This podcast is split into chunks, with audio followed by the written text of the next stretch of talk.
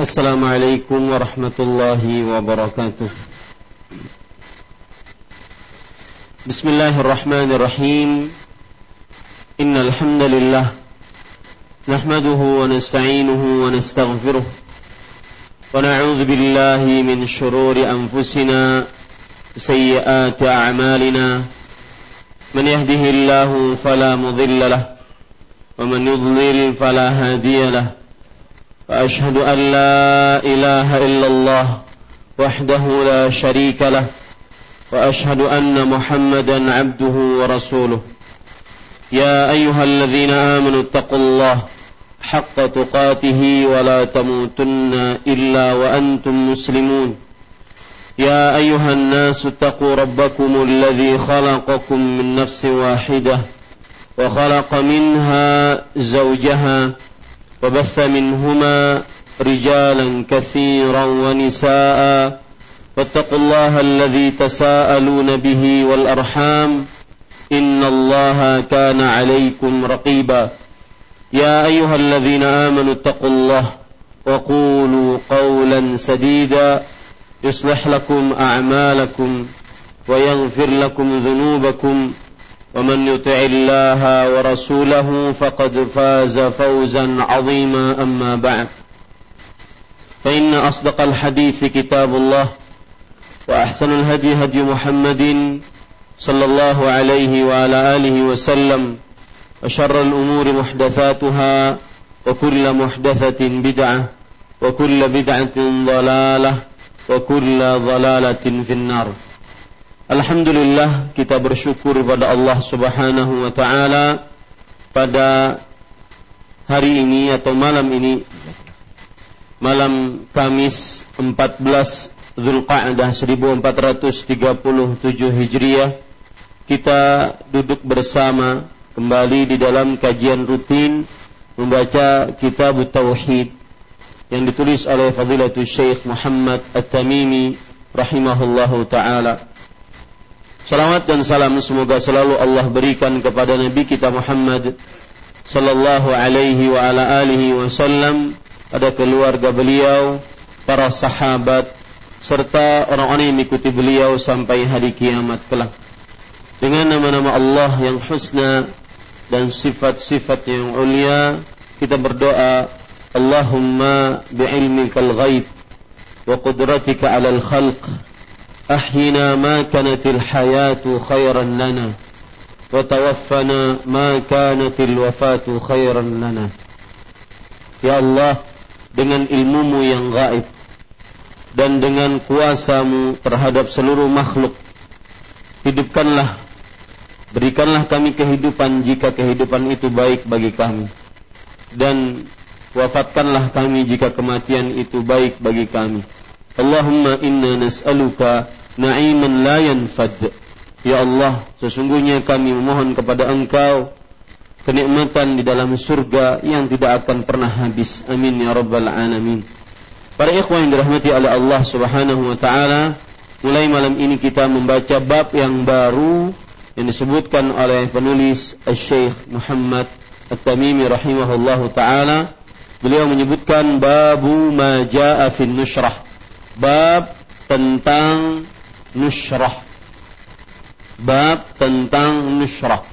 Di sini penulis rahimahullahu taala setelah menyebutkan hukum sihir, hukum ramal, dan hal-hal yang berkaitan dengan sihir dan ramal, maka beliau menyebutkan tentang nushrah.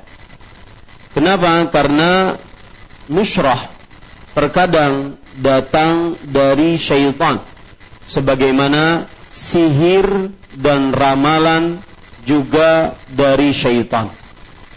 Dan di sini lihat penulis menyebutkan babu ma jaa fin nushrah, bab tentang nushrah. Beliau tidak menyebutkan tentang hukum nushrah. Beliau menyebutkan, berbeda dengan bab tentang hukum sihir, bab tentang hukum memakai jimat. Beliau menyebutkan kata-kata kesyirikan. Misalkan di dalam hukum memakai jimat, beliau menyebutkan bahwasanya minasyirki at-tamai. Termasuk dari kesyirikan adalah memakai jimat, kemudian penangkal dan semisalnya. Tetapi beliau tidak menyebutkan di sini tentang nusrah, cuma menyebutkan babu ma jaa'a fin nusrah. Bab tentang nusrah menunjukkan bahwa ini penting, menunjukkan bahwa nusrah itu ada dua macam. Ada nusrah yang berupa ruqyah syar'iyyah, yaitu mengeluarkan pengaruh jin atau sihir dengan bacaan-bacaan dan ruqyah-ruqyah yang sesuai dengan syariat Islam. Ada yang disebut dengan nusrah yang diharamkan karena menggunakan bantuan jin. Makanya beliau menyebutkan sekali lagi di sini babu ma jaa'a fin nusrah. Bab 27 tentang nusrah. Yaitu ada hukumnya nusrah yang berkaitan dengan kesyirikan. Ada nusrah yang diperbolehkan sebagaimana yang akan kita baca kelak insyaallah taala. Para ikhwan yang dirahmati oleh Allah subhanahu wa ta'ala, kita ingin membaca dulu beberapa perkataan para ulama tentang pengertian nusrah. Perhatikan baik-baik pengertian nusrah. Disebutkan oleh Abu Sa'adat Ibnu al-Athir rahimahullahu ta'ala, an-nusrah darbun minal ilaji war ruqyah. Nusrah adalah bagian atau praktek contoh dari pengobatan dan juga ruqyah. Ini salah satu pengertian nusrah yang disebutkan oleh para ulama. Pengertian nusrah adalah praktek dari pengobatan atau ruqyah. Yu'alaju bihi man kana yudhannu anna bihi massan minal jin. Yang dilakukan untuk mengobati orang yang terkena pengaruh jin. Jadi nusrah lebih identik dengan kesurupan jin, yaitu mengobati orang yang sedang kesurupan jin. Bisa dikatakan nusrah adalah praktek pengobatan untuk orang yang kesurupan jin. Kenapa dinamakan nusrah? Abu Sa'adat rahimahullah mengatakan, "Li'annahu yunsharu biha anhu ma khamarahu min ad-da' aw yukshifu wa yuzal." Artinya, kenapa dinamakan nusrah? Secara bahasa nusrah itu artinya terpencar.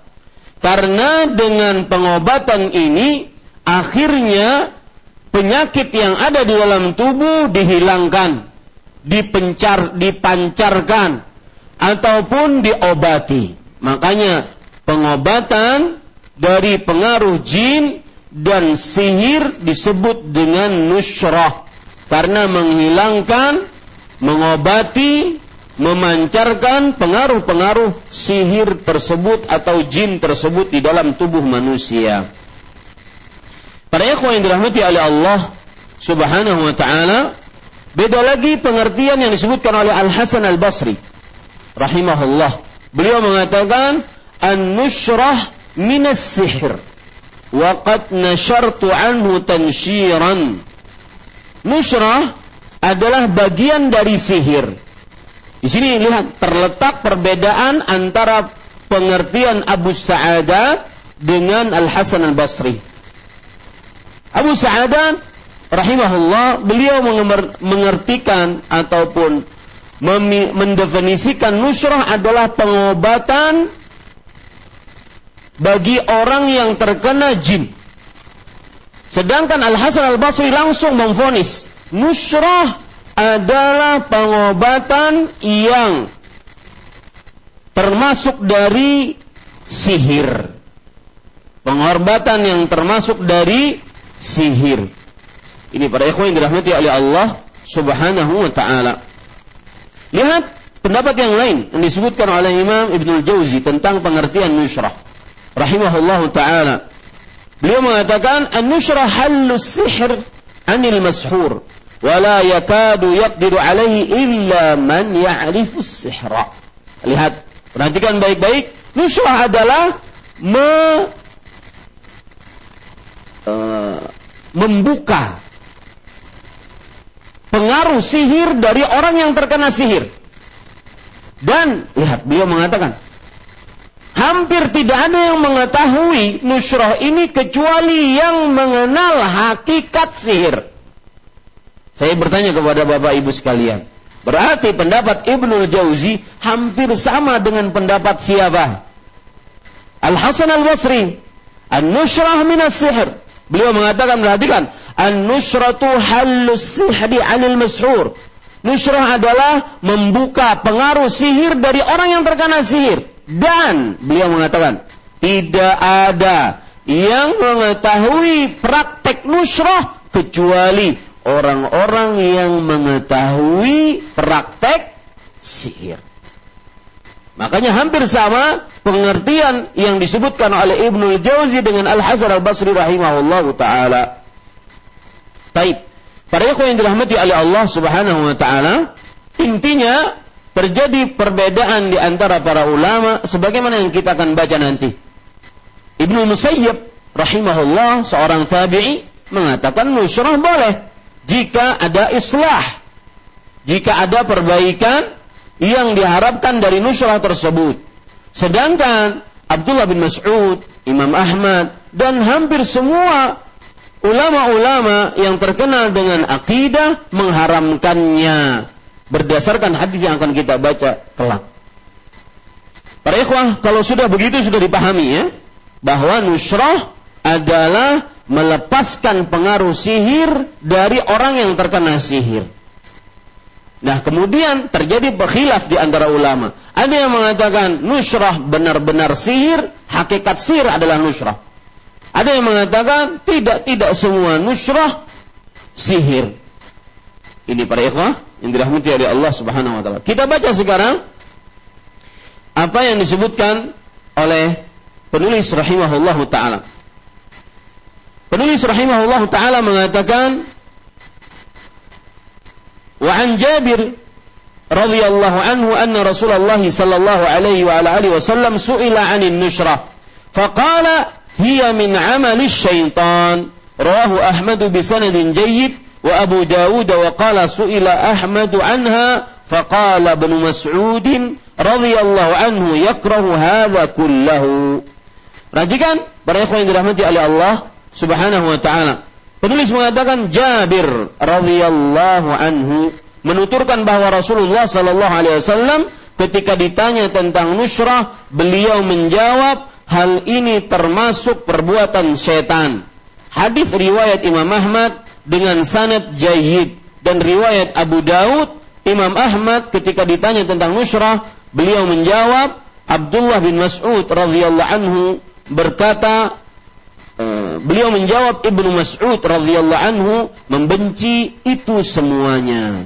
Ini adalah hadis yang pertama yang disebutkan oleh penulis rahimahullahu ta'ala. Sebagaimana yang sudah kita lalui cara kita belajar buku ini, yaitu kita akan mempelajari biografi perawi yang meriwayatkan hadis ini. Di sini disebutkan Jabir. Jabir yang dimaksud adalah Jabir bin Abdullah radhiyallahu anhuma. Jabir bin Abdullah radhiyallahu anhuma. Beliau dan bapak beliau adalah sahabat Rasulullah sallallahu alaihi wasallam, dan beliau termasuk minal muktsirina fi riwayatil hadis. Beliau termasuk dari orang yang banyak meriwayatkan hadis Rasulullah sallallahu alaihi wasallam. Kalau tidak terjadi perbedaan pendapat di antara para ulama, beliau nomor ke-6 dari sahabat yang banyak meriwayatkan hadis Rasulullah sallallahu alaihi wa ala alihi wasallam. Dan sering sudah kita lewati dari Jabir radhiyallahu anhu, sahabat yang terkenal ini, dan beliau termasuk muftil Madinah, ahli fatwa kota Madinah. Beliau termasuk daripada muftil Madinah, ahli fatwanya kota Madinah. Para ikhwah yang dirahmati oleh Allah subhanahu wa ta'ala, poin kedua dari hadis ini adalah penjelasan tentang hadis ini. Jabir bin Abdullah radhiyallahu anhuma menuturkan bahwa Rasulullah sallallahu alaihi wasallam ketika ditanya tentang nusrah, beliau menjawab, "Hiya min amali syaitan." Hal itu termasuk perbuatan syaitan. Perhatikan kata-kata su'ila Rasulullah sallallahu alaihi wasallam anin nusrah. Di situ ada alif lam. Perhatikan, ya. Lihat buku Anda, su'ila Rasulullah sallallahu alaihi wasallam anin nusrah. Lihat di sini ada alif lam. Para ulama membicarakan ini. Para ulama mengatakan alif lam di sini adalah alif lam lil ahad. Artinya untuk sebuah kenangan. Alif lam yang menunjukkan untuk sebuah perbuatan yang sudah terkenal, sudah terkenang, sudah diketahui, sudah maklum adanya, yaitu perbuatan nusrah yang dilakukan oleh Arab jahiliyah. Kalau kita sudah berbicara tentang Arab jahiliyah, maka berarti nusrahnya tidak keluar dari apa? Sihir, kesyirikan. Ini disebutkan oleh para ulama rahimahullahu taala ketika menjelaskan tentang bahwa an-nusrah, lihat di situ ada alif lam. Ya, ada alif lam. Alif lam menunjukkan kepada sebuah perbuatan yang sudah dikenal, sudah dilakukan, sudah menjadi maklum di tengah masyarakat pada waktu itu. Dan yang sudah dikenal adalah al-ma'hudah allati kana ahlul jahiliyati yasna'unaha. Yang sudah terkenal, yang sudah dilakukan oleh ahlul jahiliyah. Para orang-orang kaum jahiliyah yang sering mengerjakannya. Makanya Rasulullah sallallahu alaihi wasallam menjawab, faqala hiya min amali syaitan. Dia adalah perbuatan dari perbuatan syaitan. Berarti di sini kita pahami Rasulullah sallallahu alaihi wasallam mengharamkan perbuatan nusrah. Kenapa? Karena Rasulullah sallallahu alaihi wasallam mengatakan nusrah adalah perbuatan syaitan. Baik, kalau ada orang yang bertanya lebih detail lagi atau bahasa kasarnya ngeyel orangnya. Ustaz, Rasulullah sallallahu alaihi wasallam kan cuma mengatakan itu perbuatan syaitan. Dari mana Anda tahu itu diharamkan? Maka kita katakan bahwa di dalam Al-Qur'an ada beberapa ayat dalam berbagai macam jenis menyebutkan bahwa kita dilarang untuk mengikuti langkah-langkah syaitan. Yang langkah-langkah itu adalah perbuatannya. Itu satu. Yang kedua, di dalam ayat Al-Quran, jenis yang lain, kita dilarang untuk melakukan perbuatan syaitan, yaitu ketika Rasulullah sallallahu alaihi wasallam, ketika Allah Subhanahu wa taala menjelaskan tentang khamar, judi, kemudian mengundi nasib, kemudian menyediakan sesaji untuk berhala.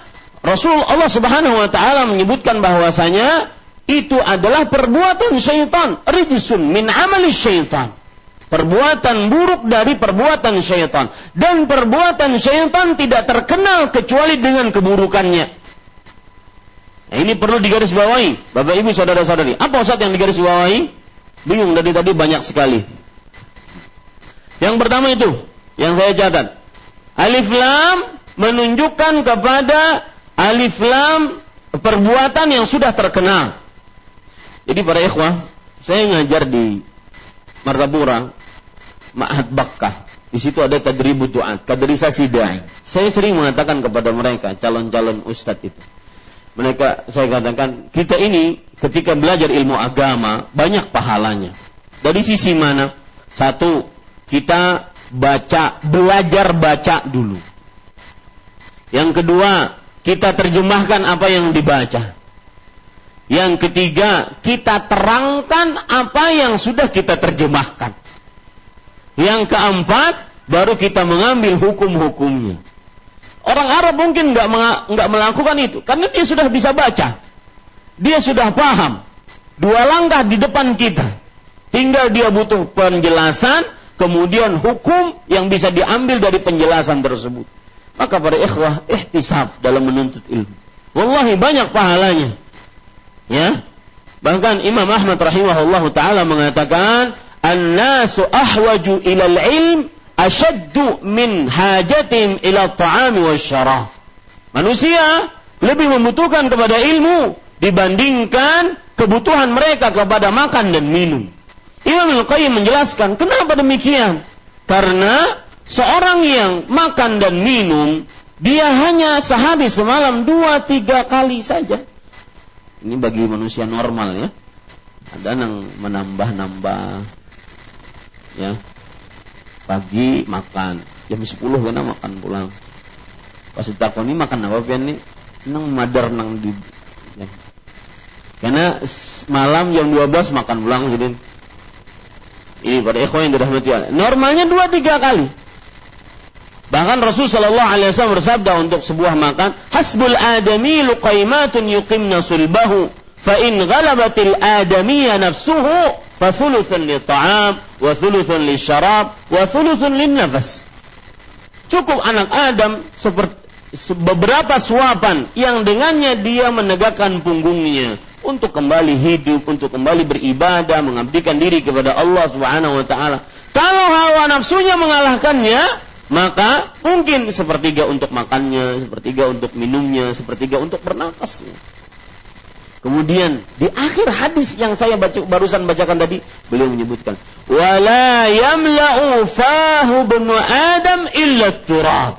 Tidak ada yang mengisi mulut anak Adam nantinya kecuali cuma tanah. Ini harus diingat baik-baik. Dan begitulah selalu seorang muslim harus terus mengingat bahwa konsep hidup dia adalah bagaimana dia selamat setelah kematian. Itu harus dia ingat. Segala macam problematika kehidupan yang dia dapatkan di dunia ini. Dia berpindah-pindah tempat, dia berpindah-pindah istri, enggak ya? Berpindah-pindah rumah, enggak. Segala macam permasalahan kehidupan dia, tujuannya cuma satu, bagaimana bisa selamat setelah kematian. Ingat itu baik-baik ya, para ikhwan yang dirahmati oleh Allah Subhanahu wa ta'ala. Kita lanjutkan Bapak Ibu, itu yang pertama yang tulis, yaitu al menunjukkan kepada perbuatan yang telah dikenal oleh Arab jahiliyah. Makanya Rasul sallallahu alaihi wasallam mengatakan dia adalah perbuatan syaitan, karena perbuatan jahiliyah tidak lepas daripada kesyirikan, permintaan minta kepada jin, meminta menjadikan berhala sebagai perantara antara mereka dengan Allah Subhanahu wa taala dan semisalnya. Kemudian yang perlu ditulis di dalam hadis ini adalah yaitu hiya min amali syaitan. Dia perbuatan syaitan. Lihat kata-kata hal itu termasuk perbuatan setan. Ini menunjukkan kepada keharaman. Catat itu. Termasuk perbuatan setan menunjukkan kepada keharaman. Dari sisi mana? Dari dua sisi. Yang pertama, Allah Subhanahu wa taala di dalam Al-Qur'an mengharamkan kita dan melarang kita. Dan al-aslu fin nahyi lit-tahrim. Asal hukum pengharaman menunjukkan kepada pelarangan menunjukkan kepada keharaman. Melarang dan mengharamkan kita untuk mengikuti langkah-langkah syaitan. Dan itu banyak sekali disebutkan oleh Allah Subhanahu wa ta'ala di dalam Al-Quran. Di antaranya dalam surah Al-Baqarah ayat 168. Al-Baqarah 208. Al-An'am 142. An-Nur 21. Semuanya melarang dan mengharamkan kita mengikuti langkah-langkah syaitan. Dan langkah-langkah syaitan adalah perbuatan-perbuatan syaitan. Allah berfirman, "La tattabi'u khutuwatis syaitan." Janganlah kalian mengikuti langkah-langkah syaitan. Sisi yang kedua, kenapa perbuatan syaitan menunjukkan kepada keharaman? Karena Allah Subhanahu wa taala menyebutkan bahwa perbuatan syaitan adalah perbuatan kotor, buruk. Seluruh perbuatan syaitan adalah kotor dan buruk. Allah berfirman di dalam Al-Quran surat Al-Ma'idah ayat 90. Ya ayyuhalladzina amanu innamal khamru wal maisir wal ansab wal azlam rijsun min amali syaitan. Wahai orang yang beriman, sesungguhnya khamar, minuman yang memabukkan, atau sesuatu yang memabukkan, tidak harus mesti minuman. Judi, ansab, yaitu mengundi nasib. Al-azlam, yaitu sesaji untuk berhala. Min amali syaitan, dari perbuatan syaitan. Rijisun, buruk dari perbuatan syaitan. Maka kita bisa ambil pelajaran ketika Rasulullah SAW bersabda, hal itu termasuk perbuatan syaitan diharamkan. Kenapa? Karena seluruh perbuatan syaitan adalah rijisun. Arti rijisun apa? Buruk, kotor, jelek. Ya, ini para ikhwan yang dirahmati oleh Allah Subhanahu wa ta'ala.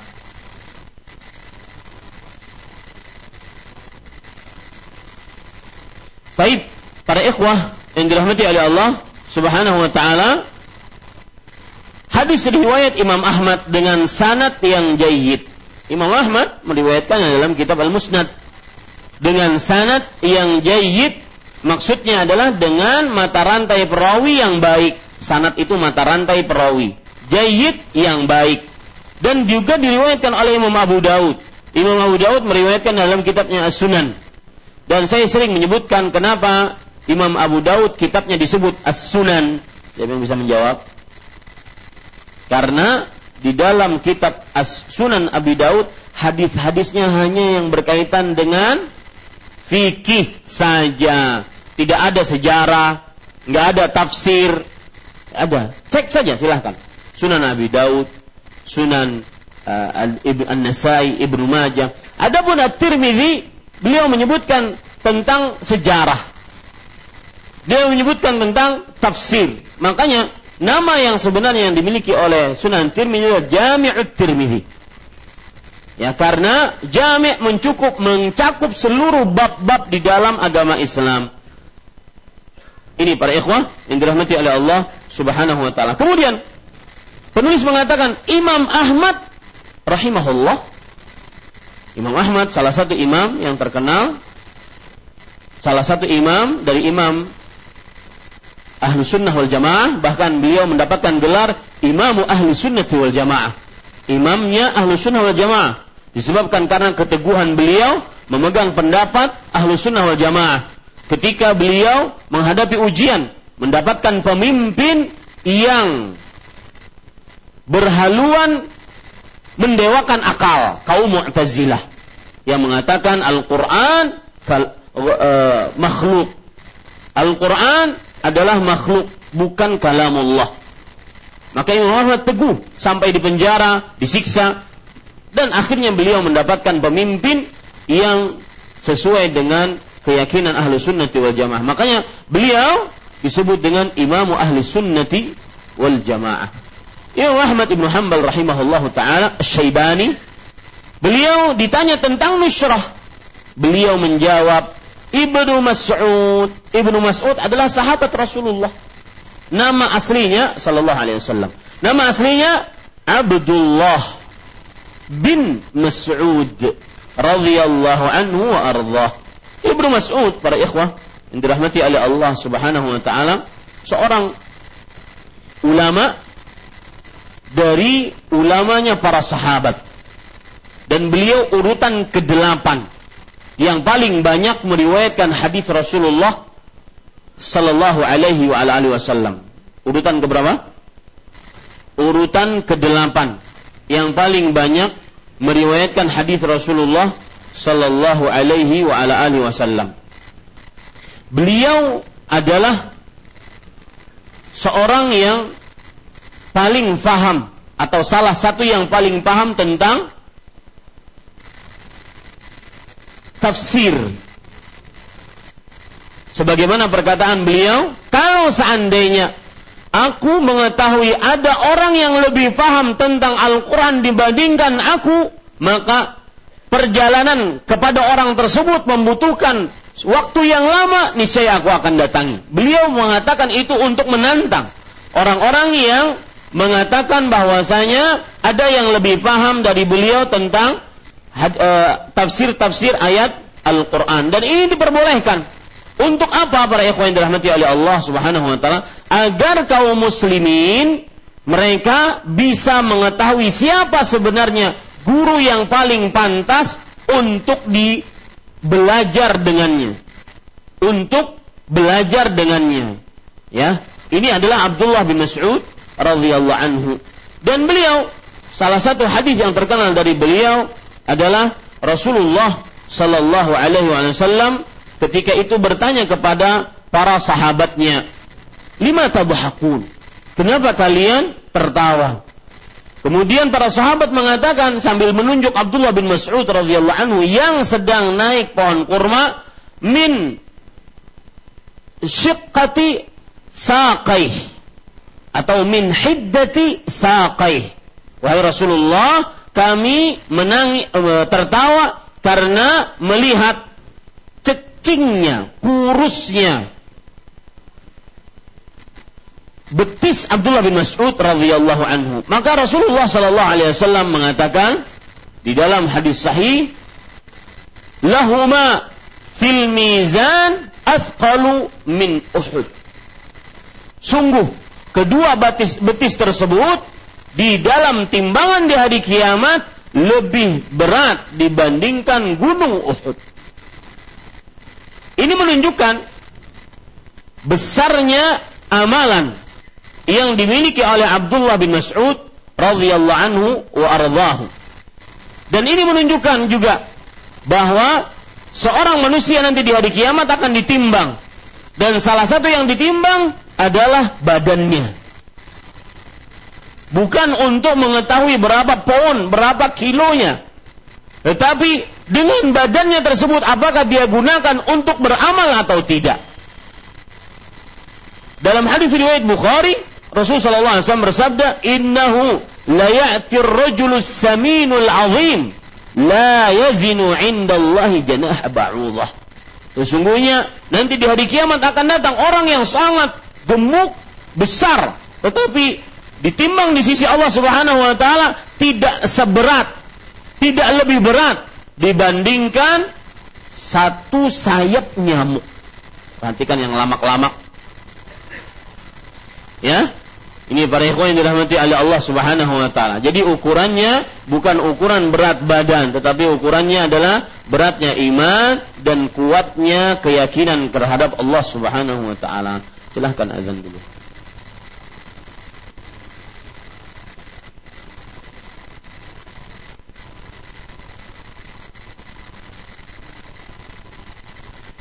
Ya, para ikhwan yang dirahmati oleh Allah Subhanahu wa taala. Tadi kita berbicara tentang Abdullah bin Mas'ud. Jadi Imam Ahmad rahimahullah ketika ditanya tentang nushrah, beliau mengatakan Abdullah bin Mas'ud. Ibnu Mas'ud artinya panggilan. Anaknya Mas'ud radhiyallahu anhu. Dan nama aslinya adalah Abdullah bin Mas'ud radhiyallahu anhu wa ardhah.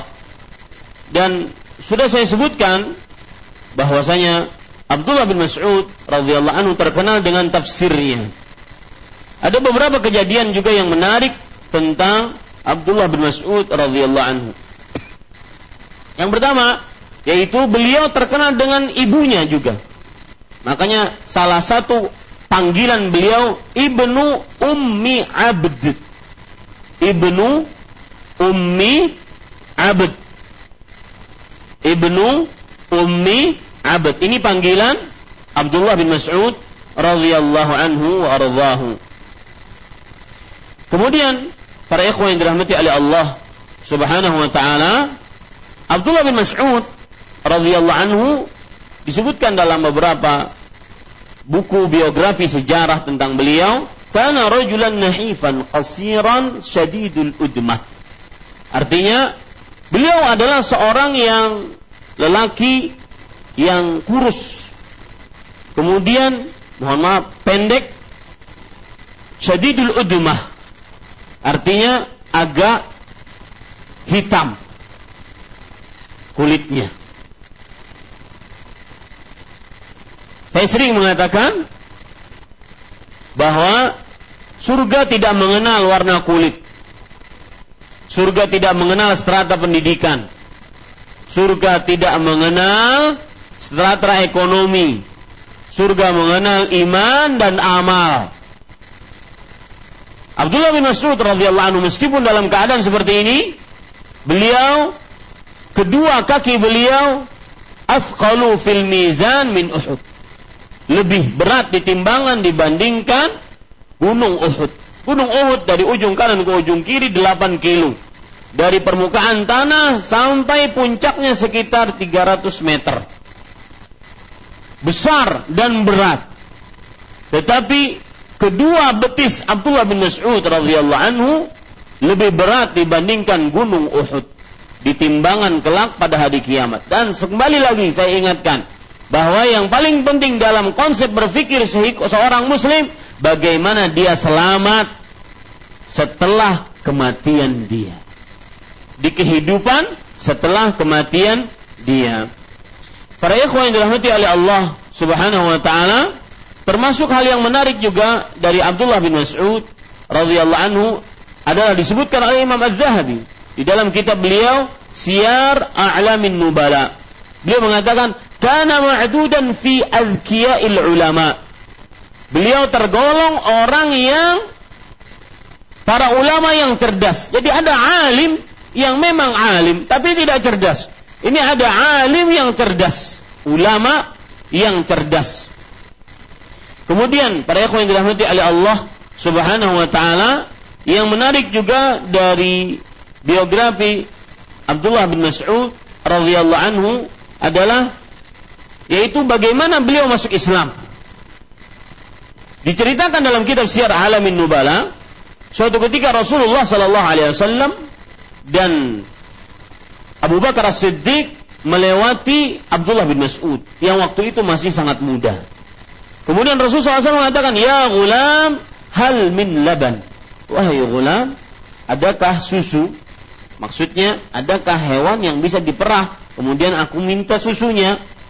Maka Abdullah bin Mas'ud mengatakan, "Na'am, walakinni mu'taman." Iya, betul. Tetapi aku sekarang ini penjaga amanah atas kambing-kambing yang aku gembala ini. Maka tidak bisa aku berikan seenaknya. Harus izin dengan majikanku. Qala fahal min syatin lam yanza anha 'alaiha al-fahl. Artinya, wahai gulam, Abdullah bin Mas'ud, Rasulullah sallallahu alaihi wasallam bersabda kepada beliau bahwasanya apakah ada kambing yang belum melahirkan? Artinya kambing ini masih sangat muda, tidak mungkin dia mempunyai susu. Maka fa'ataituhu bisyah, aku datangkan dengan kambing yang masih muda. Lalu Nabi Muhammad SAW memegang dar'aha, memegang puting dari susu kambing yang belum melahirkan tersebut, yang masih muda. Fanazala labanun fahalaba fi ina'in fashariba wasaqa Aba Bakrin. Maka turun, keluarlah susu. Kemudian Nabi Muhammad SAW memerah susu tersebut dan meletakkan susu tersebut di sebuah tempat. Lalu beliau meminumnya dan meminumkan kepada Abu Bakar As-Siddiq radhiyallahu anhu. Kemudian Rasulullah SAW mengatakan, "Iqlis faqalas." Berhenti, maka berhenti. Ini perkataan iqlis ini yang diperhatikan oleh Abu Mas'ud. Kok bisa berhenti? Ya. Maka setelah itu Abdullah bin Mas'ud radhiyallahu anhu datang kepada beliau, "Ya Rasulullah, 'allimni min hadzal qaul." Wahai Rasulullah, beritahukan mantra yang engkau sebutkan tadi. Ya, maka beliau Rasulullah SAW famasaha ra'si, kata Abdullah bin Mas'ud, mengusap kepalaku. Wa qala yarhamukallah innaka gulaimun mu'allam. Semoga Allah merahmati engkau. Sesungguhnya engkau adalah anak muda yang akan diberikan ilmu. Dan akhirnya benar, memang Abdullah bin Mas'ud radhiyallahu anhu mengatakan, "Akhadtu min fi Rasulillah sallallahu alaihi wasallam 70 suratan minal Qur'an." Aku mengambil dari mulut Rasul sallallahu alaihi wasallam langsung 70 surat dari Al-Qur'an. Di sini pelajarannya para ikhwan dirahmati oleh Allah, bahwa al-hidayah biyadillah. Hidayah di tangan siapa? Allah. Man yahdihillah fala mudhillalah.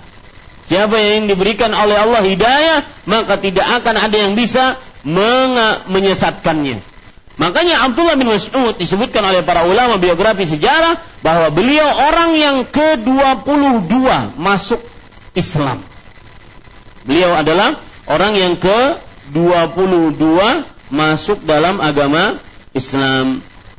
Dan para ikhwan yang dirahmati oleh Allah Subhanahu wa taala, ada perkataan-perkataan indah dari Abdullah bin Mas'ud radhiyallahu anhu. Beliau mengatakan, "Man arada al-akhirah adarra bid-dunya." Ini pasti. Siapa yang ingin dia di akhirat selamat, pasti dunianya berbahaya. "Wa man arada ad-dunya adarra bil akhirah." Siapa yang kehidupannya dia ingin hanya kehidupan dunia, pasti akhiratnya berbahaya. "Wa ya qaum fa adarru bil fani lil baqi." Wahai kaumku, maka silakan berbahaya kalian untuk sesuatu yang hancur, tidak bisa dibawa, yaitu dunia, agar mendapatkan kebaikan yang baqi, terus menerus ada, tersisa, tidak pernah habis. Dan ini, perkataan ini membuat seseorang yang sekarang mungkin hadir di majelis ini, banyak permasalahan, banyak problematika kehidupan, ya. Mungkin yang hadir, saya tidak tahu, mungkin tidak ada, banyak yang hadir melihat ke depan tapi pikirannya kemana-mana, ya. Nanti bagaimana, nanti begini, dia ngatur strategi tapi matanya ke sana, ke saya. Ya, maka para ikhwah, ingat perkataan beliau, "Man arada al-akhirah adarra bid-dunya." Siapa yang menginginkan kehidupan akhirat, maka dia membahayakan kehidupan dunianya. Itu pasti, tidak bisa tidak.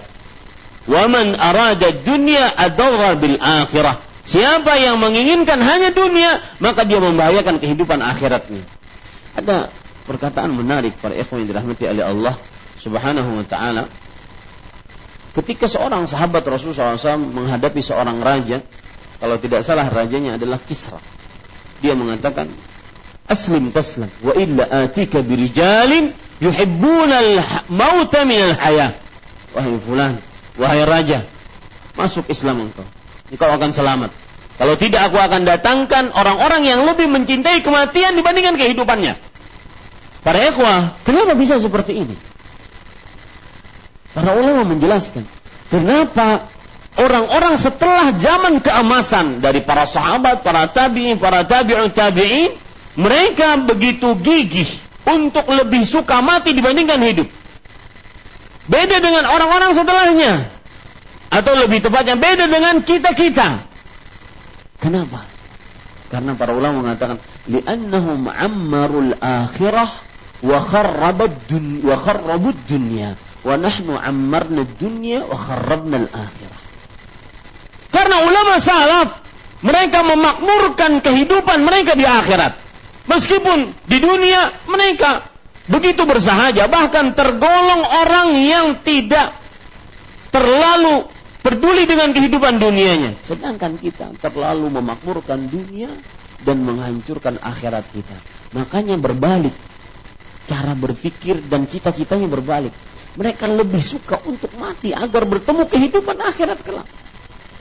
Beda dengan orang-orang yang hidup setelah zaman mereka, mereka membangun dunia semegah-megahnya untuk menghancurkan akhirat mereka. Makanya mereka takut untuk kehidupan setelah kematian. Ini para ikhwan yang dirahmati oleh Allah, lihat Anas bin Navar. Anas bin Navar ketika peperangan Uhud. Maka beliau sambil makan kurma, beliau mengatakan, "Ini kurma habisnya kok lama sekali. Fa inni syamamtu raihatal jannah." Sungguh, demi memakan kurma ini, aku terlambat, ya, untuk menghadap kepada Allah Subhanahu wa taala. Sesungguhnya aku telah mencium bau surga. Ya, para ikhwan yang dirahmati oleh Allah, maka sekali lagi saya berpesan, mudah-mudahan tidak pernah bosan. Dan mudah-mudahan saya tidak terlalu berlebihan dalam pesan ini.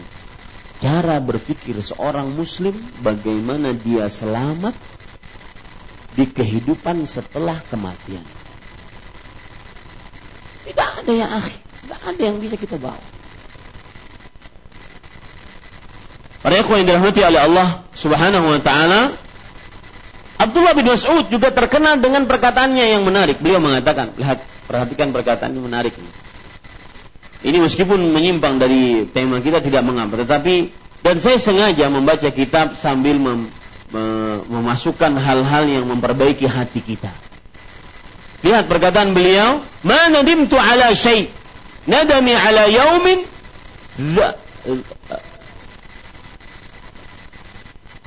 ma nadimtu ala syai, nadami ala yaumin ghabat anhu syamsuhu wa naqasa fihi ajali wa lam yajid fihi amali." Aku tidak pernah menyesal terhadap sesuatu seperti penyesalanku terhadap suatu hari yang mataharinya terbenam, gharabat fihi syamsuh. Mataharinya terbenam, berarti umurku berkurang dan amalku tidak bertambah. Makanya Pak, orang yang sudah mengkaji kajian ahlu sunnah bermanhaj salaf, mustahil dia duduk di warung kopi mahadangi perak lewat. Ada main tuh. Ya, mustahil. Dia bengong, mustahil. Dia main catur, mustahil. Dia main kartu, mustahil. Dia main musik. Kenapa? Karena dia tahu bahwa matahari akan terbit, tenggelam, terbit, tenggelam. Tidak ada yang bisa kompromi dengan matahari kecuali yang mencipta matahari. Dan setiap waktunya akan dimintai pertanggungjawaban. Sebagaimana perkataan Abdullah bin Mas'ud radhiyallahu anhu, "Ma nadimtu ala yaum nadami, ma nadimtu ala syai, nadami ala yaumin gharabat fihi syamsuh, naqasa fihi ajali wa lam yazid fihi amali." Aku tidak pernah menyesal terhadap suatu hari, sesuatu yang hari itu terbenam mataharinya, berarti berkurang umurku, berkurang kesempatanku untuk beramal, dan tidak bertambah amalku. Perkataan beliau terakhir menarik juga. Beliau mengatakan, "Innal mu'mina yara dzambahu karajulin yaqa'u tahta jabal yakhafu an yaqa' alayh wa innal fajira yara dhunubahu kadhubabin yaqa'u ala anfihi fayaf'alu bi yadayhi hakadha." Orang yang beriman, dia melihat satu dosanya, bukan berdosa-dosa, satu dosanya seperti seseorang yang di bawah kaki gunung, kemudian dia takut gunung tersebut akan menimpanya. Begitu sikap orang beriman terhadap dosanya.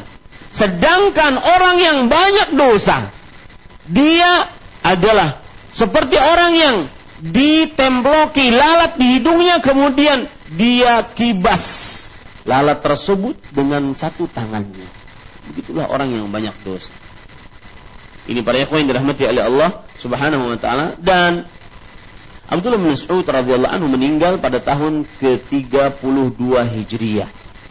Dan beliau meninggal di kota Madinah, dikuburkan di Baqi Al-Gharqad. Abu Darda radhiyallahu anhu ketika mendengar kematian Abdullah bin Mas'ud, beliau mengatakan, "Ma taraka ba'dahu mithlah."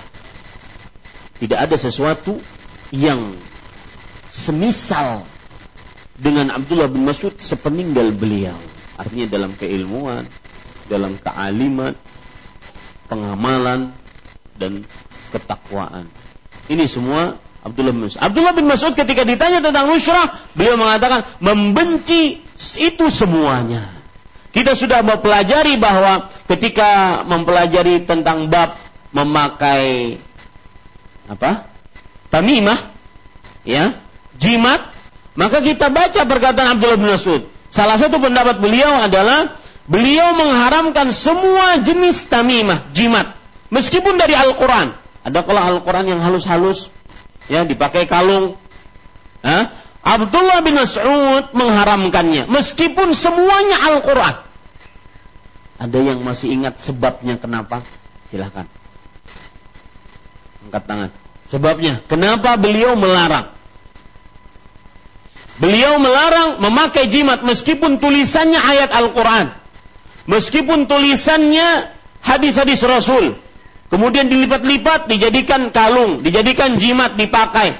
Abdullah bin Mas'ud radhiyallahu anhu tetap mengharamkannya. Sebabnya kenapa? Sudah saya sebutkan dulu. Karena bisa menjadi sarana menghinakan Al-Quran. Yang pertama. Yang kedua, saya berikan clue dalam ilmu usul fikih. Karena saddun lidzari'ah. Apa artinya? Menutup, mencegah pintu kerusakan. Apa kerusakan yang ditimbulkan kalau memakai jimat meskipun dari Al-Quran halus? Kesyirikan dari sisi mana? Mungkin nanti akan memakai jimat-jimat yang lain. Jadi para ikhwah, bapak ibu, meskipun misalnya ada kawan laki-laki bekalung, itu cucok ngaranya. Laki-laki bekalung, ya. Kenapa pian bekalung? Ini kada kalung sembarangan, ini kalung Al-Quran. Al-Quran 30 juz, halusnya kalau pian baca, yang penting aku pakai. Nah, para ikhwan yang dirahmati Allah, maka kita katakan, padahal kan aja, ini menurut sahabat Nabi yang paling paham tentang ahli tafsir, yang paling paham tentang tafsir yaitu Abdullah bin Mas'ud radhiyallahu anhu, haram. Kenapa? Sebabnya dua. Yang pertama tadi apa? Bisa menghinakan Al-Quran. Kok bisa? Kalau makai menghinakan Al-Quran. Kenapa? Karena mungkin dibawa ke tempat-tempat kotor. Yang kedua, bisa menjadi sarana untuk memakai jimat yang lain. Dan subhanallah para ikhwan, sebagian kaum muslimin tertipu dengan sebagian orang. Saya pernah mendapati jimat, tulisannya Arab, tapi Arab Melayu. Pas dibaca, apa tulisannya? Baca Al-Fatihah 7 kali tanpa nafas. Kawalah pian, kasih 7 kali tanpa nafas, mati benar orang. Ini para ikhwan yang dirahmati Allah, jangan percaya dengan seperti itu. Maka Abdullah bin Mas'ud radhiyallahu anhu membenci itu semua. Taib.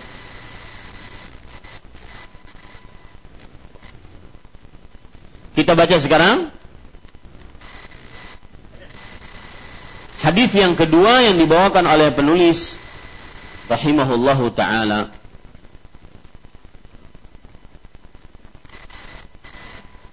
Penulis rahimahullah ta'ala berkata, wa fil Bukhari an Qatadah rahimahullah, qultu li Ibn al-Musayyib rahimahullah, rajulun bihi tabbun aw yu'khadhu an imra'atihi aw yuhallu anhu aw yunshar, qala la ba'sa bih, innama yuriduna bihi al-islaha, fa amma ma yanfa'u falam yunha anhu.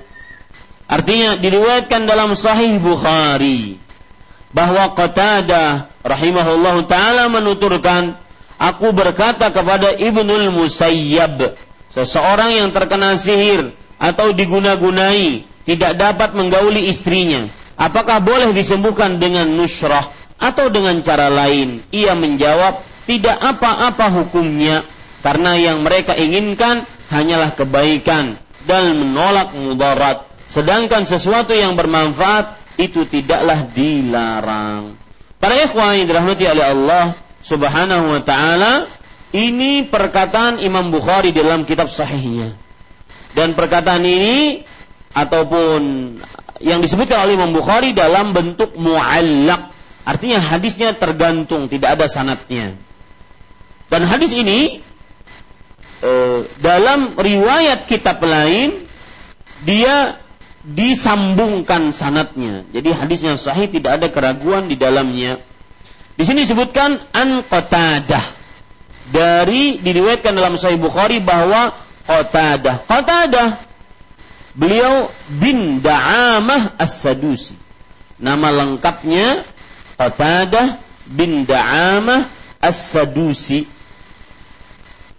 Salah satu murid dari Abdullah bin Mas'ud, kemudian Anas bin Malik, Abdullah bin Abbas radhiyallahu anhum ajma'in. Qatadah bin Da'amah As-Sadusi Al-Basri, berasal dari kota Basrah, dan beliau termasuk tabi'in yang paling kuat hafalannya. Dan beliau meninggal pada tahun 110-an Hijriah. 110-an Hijriyah. Bahwa Qatadah menuturkan, aku bertanya kepada Ibnul Musayyib. Para ikhwan yang dirahmati oleh Allah subhanahu wa ta'ala, Ibnul Musayyib nama aslinya adalah Sa'id ibn Musayyib. Nama asli dari Ibnul Musayyib adalah Sa'id Ibnul Musayyib. Dan beliau juga seorang yang terkenal dengan hafalannya. Dan beliau adalah seorang tabi'i. Dan tabi'i yang terkenal, Sa'id ibn Musayyib. Bahkan beliau alimnya kota Madinah di zamannya. Beliau meninggal pada tahun 94 Hijriah. Ada cerita menarik tentang Sa'id bin Musayyib. Ada dua cerita saya ingin sebutkan. Yang pertama, disebutkan cerita di dalam kitab Sifatus Shafwah dan yang lainnya, bahwa Sa'id bin Musayyib, para ulama bisa mengatakan Sa'id bin Musayyib, bisa Ibnul Musayyib. Tapi yang lebih dikenal dengan Musayyib, Sa'id bin Musayyib. Suatu ketika beliau melihat seseorang habis azan subuh sholat 2 rakaat. Salam, 2 rakaat, salam, 2 rakaat, salam. Terus seperti itu. Kemudian Sa'id bin Musayyib mengatakan, karena Rasulullah sallallahu alaihi wasallam shalla ba'da adzanil fajri raka'atain. Rasulullah sallallahu alaihi wasallam sholat setelah sholat azan subuh cuma 2 rakaat. Kenapa kamu menambah-nambah? Nah, ini menjadi perhatian bagi kita, bahwa setelah azan subuh tidak ada sholat kecuali 2 rakaat yang disebut dengan sholat sunnah fajar atau sholat sunnah subuh, qabliyah subuh. Rasulullah SAW bersabda, raka'at al-fajri khairun minad dunya wa fiha. 2 rakaat sebelum subuh lebih baik daripada dunia dan seisinya. Aisyah radhiyallahu anha berkata, kana Rasulullah SAW, Rasulullah SAW senantiasa sholat 2 rakaat sebelum subuh, baik hadaran wala ma taraka Rasulullah SAW raka'atil fajri hadaran wala safaran. Rasulullah SAW tidak pernah meninggalkan sholat 2 rakaat sebelum subuh, baik keadaan safar ataupun keadaan muqim. Disebutkan oleh Al-Hafidh Ibn Hajar Asqalani rahimahullahu ta'ala dari riwayat Aisyah. Ini semestinya setelah azan subuh cuma 2 rakaat setelah sholat subuh. 2 rakaat sebelum subuh. Orang ini menambah. Diperingatkan oleh Sa'id bin Musayyib, orang ini mengatakan, ayu'adzibunillahu ala salah. Apakah Allah subhanahu wa ta'ala menyiksaku karena aku sholat? Maka Sa'id bin Musayyib mengatakan, La yu'adzibuka ala salah, walakin yu'adzibuka ala khilafis sunnah. Tidak, Allah tidak menyiksamu karena kamu sholat, karena dia sedang beribadah. Tapi Allah menyiksamu karena kamu menyelisihi sunnah. Di sini kita ambil pelajaran, salah satu metode para ulama salaf dalam perihal sunnah adalah sangat teliti dalam mengerjakan sunnah. Bahkan ada athar yang berbunyi, yaitu perkataan ulama salaf yang mengatakan, kalau seandainya kamu bisa menggaruk kepalamu sesuai dengan sunnah, faf'al. Menggaruk kepala. Kalau ada riwayatnya, bagaimana tata cara menggaruk kepala sesuai dengan sunnah, maka lakukanlah. Ini mereka ketelitian mereka dalam mengerjakan sunnah Rasulullah Sallallahu Alaihi Wasallam. Cerita yang kedua, Sa'id bin Musayyib rahimahullahu ta'ala pernah melihat seseorang memukuli bapaknya di sebuah tempat. Waktu itu Sa'id bin Musayyib rahimahullah, di sini disebutkan dalam kitab Sifatus Shafwah, mengatakan kepada anak tersebut, jangan pukul, ini adalah sebuah kedurhakaan kepada bapakmu. Malah yang menjawab bapaknya, dahu fa inni darabtu walidi fi hadzal makan. Biarkan, sesungguhnya aku telah memukul kedua orang tuaku, bapakku, di tempat ini. Al jaza min jinsil amal. Pahala, ganjaran sesuai dengan jenis amal.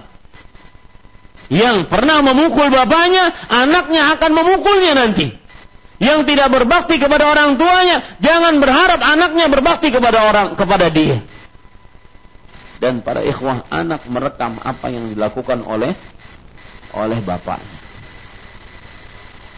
Allah Subhanahu wa taala berfirman, dzurriyyatan ba'dhuha min ba'd. Keturunan akan mengikuti pokok keturunannya terus. Syekh Imam Abdurrahman bin Nasir As-Sa'di mengatakan bahwa ay hasalat tanasubu watashakulu bainahum fil khilqati wal akhlaqil jamilah. Akan terjadi kesesuaian, kesamaan di antara pokok keturunan dengan keturunan-keturunannya di dalam bentuk rupa dan di dalam kelakuan, akhlak yang baik. Maka perhatikan, sebesar baktimu kepada orang tuamu, sebesar itu bakti anakmu terhadapmu. Ini para ikhwan yang dirahmati oleh Allah Subhanahu wa ta'ala. Ini Ibn Musayyib rahimahullah. Dan beliau meninggal tadi pada tahun berapa? 94 Hijriah. Dan para ikhwan yang dirahmati oleh Allah, ada perkataan menarik juga dari Sa'id bin Musayyib. Beliau terkenal dengan rasa takutnya. Sampai di setiap majlis beliau sering mengatakan, Allahumma salim salim. Ya Allah, selamatkan, selamatkan. Ini yang mengenal akhirat seperti ini. Ya. Sampai Nabi Muhammad SAW mengatakan, "Lau ta'lamuna ma a'lam, labakaitum kathiran wala dhahiktum qalilan." Kalau seandainya kalian mengetahui apa yang aku ketahui dari sulitnya kehidupan akhirat, niscaya kalian akan sedikit tertawa, banyak menangis. Banyak meminta keselamatan untuk kehidupan akhirat. Allahumma sallim sallim. Lihat kebiasaan para sahabat, para ulama, senantiasa cara berfikirnya seperti yang saya ungkapkan tadi, bahwa cara berfikir seorang muslim bagaimana dia selamat di kehidupan setelah kematian. Camkan itu baik-baik. Apapun yang kita lakukan, yang kita ucapkan, yang kita hadapi, yang kita lalui dalam kehidupan kita, bagaimana itu semua menjadikan kita selamat di kehidupan setelah kematian. Dan memikirkan yang seperti itu, Pak, permasalahan-permasalahan yang ringan. Aku kada diherani Sidin, kada jadi masalah. Ya, Sidin merangut terus lawan aku, bukan urusan. Yang menjadi urusan kita bagaimana Allah ridha kepada kita setelah kita mati. Akan meringankan permasalahan kehidupan-kehidupan dunia. Ini para ikhwan yang dirahmati oleh Allah Subhanahu wa taala. Kita lanjutkan. Diriwayatkan dalam Sahih Bukhari dan bahwa Qatadah bin Da'amah As-Sadusi menuturkan, aku bertanya kepada Ibnul Musayyib, seseorang yang terkena sihir. Terkena sihir maksudnya dia mendapatkan sihir dari orang lain. Dan para ikhwah yang dirahmati oleh Allah, atau diguna-gunai tidak dapat menggauli istrinya. Dan ini yang didapati oleh Rasulullah sallallahu alaihi wasallam. Dan ini sihir yang paling terberat. Hendak menggauli, kayaknya sudah tadi. Kenapa terberat, Pak? Jenis sihir seperti itu. Karena akhirnya syahwatnya menumpuk, tidak bisa disampaikan, tidak bisa disalurkan. Dan ini menyiksa sekali. Ya. Dan itu adalah sihir tingkat tinggi, dan Rasulullah SAW tidak mendapatkan musibah kecuali musibah yang paling berat.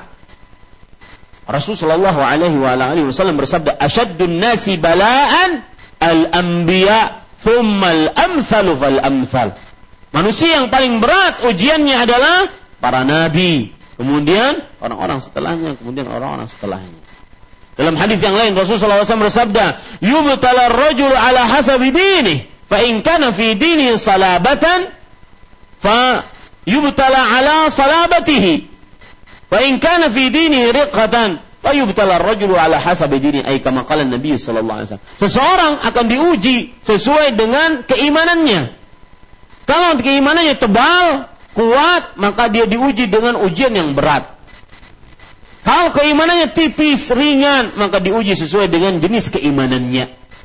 Atau seperti itu perkataan Nabi Muhammad sallallahu alaihi wa ala alihi wasallam. Jadi diguna-gunai tidak dapat menggauli istri. Makanya, Pak, orang melakukan kesyirikan itu mengumpulkan dua hal, kesyirikan dan kezaliman.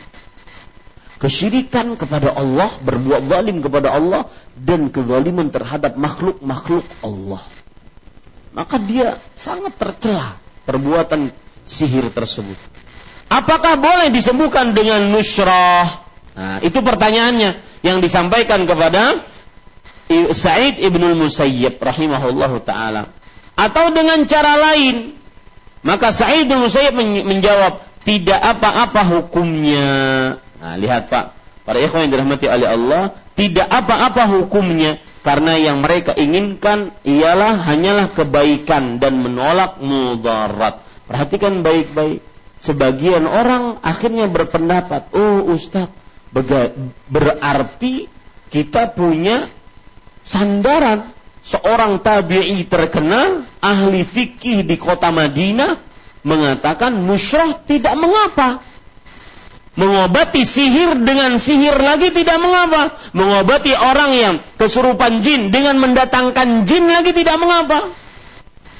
Ya, saya pernah para ikhwah mendapati kejadian nyata. Waktu itu saya dari Madinah libur, masih kuliah, kemudian tinggal di Jakarta. Di Jakarta dia yang minta ruqyah, kebetulan bawa zam-zam. Kemudian orang ini kenapa di ruqyah? Lihat, perhatikan, dia kecelakaan, kepak betisnya terbelah, kemudian terasa sakit sekali. Kemudian diundang seorang yang pintar menurut orang-orang bodoh. Ya, akhirnya diobati oleh orang yang dianggap pintar ini, akhirnya terasa tidak sakit tidak sakit lagi. Cuma dia mendapati penyakit yang lebih parah. Setiap kali berdiri menghadap kiblat ingin sholat, dia lupa Al-Fatihah. Dan para ikhwan yang dirahmati oleh Allah, dan ini kejadian nyata, dan saya langsung praktekkan itu. Coba sekarang, dan itu perempuan, coba sekarang saudari wudu, kemudian berdiri menghadap kiblat, berwudu dia, berdiri menghadap kiblat, kemudian takbiratul ihram, habis itu dia batal. Nggak bisa Ustaz, nggak hafal. Ketika dia suruh duduk, kemudian suruh Al-Fatihah, artinya tidak ingin sholat, dia lancar. Kejadian nyata. Akhirnya diruqyah.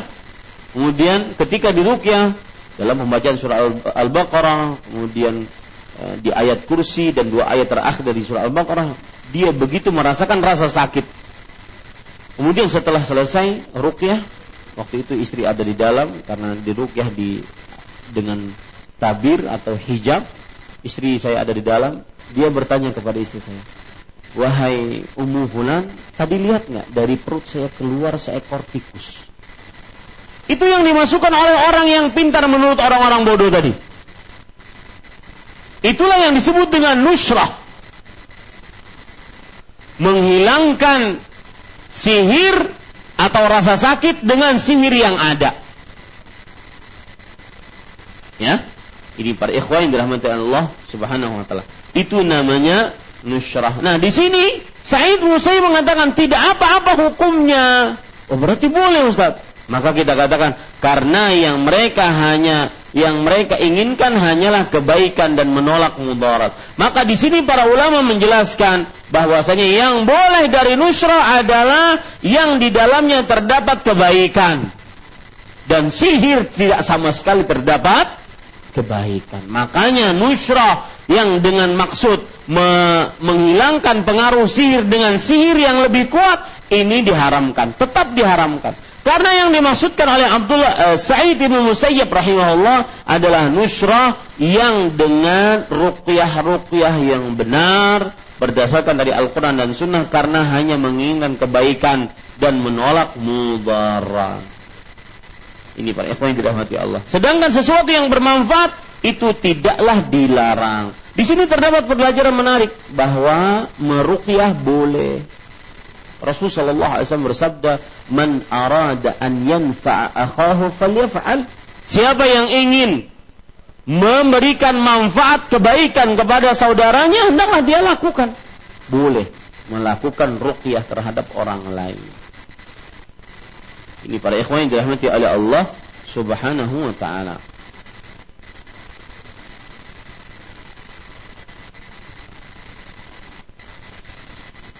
Sedikit menyinggung tentang tadi, diguna-gunai tidak dapat menggauli istrinya. Para ikhwah, perhatikan baik-baik, ini pelajaran menarik dan sudah saya kupas ketika membahas tentang sihir, bahwa ilmu pertama kali yang dipelajari tukang sihir, atau dalam kata lain tanda bahwa ilmu itu adalah sihir, bagaimana bisa menyatukan suami istri yang ingin berpisah atau memisahkan suami istri yang ingin bersatu? Ya, garis bawah itu baik-baik. Tanda ilmu itu adalah sihir yang diharamkan. Bacaan-bacaan, jampi-jampi, praktek-praktek yang tujuannya menyatukan istri yang ingin berpisah dengan suaminya atau memisahkan istri yang ingin bersatu dengan suaminya. Dengan dalil surah Al-Baqarah ayat 102.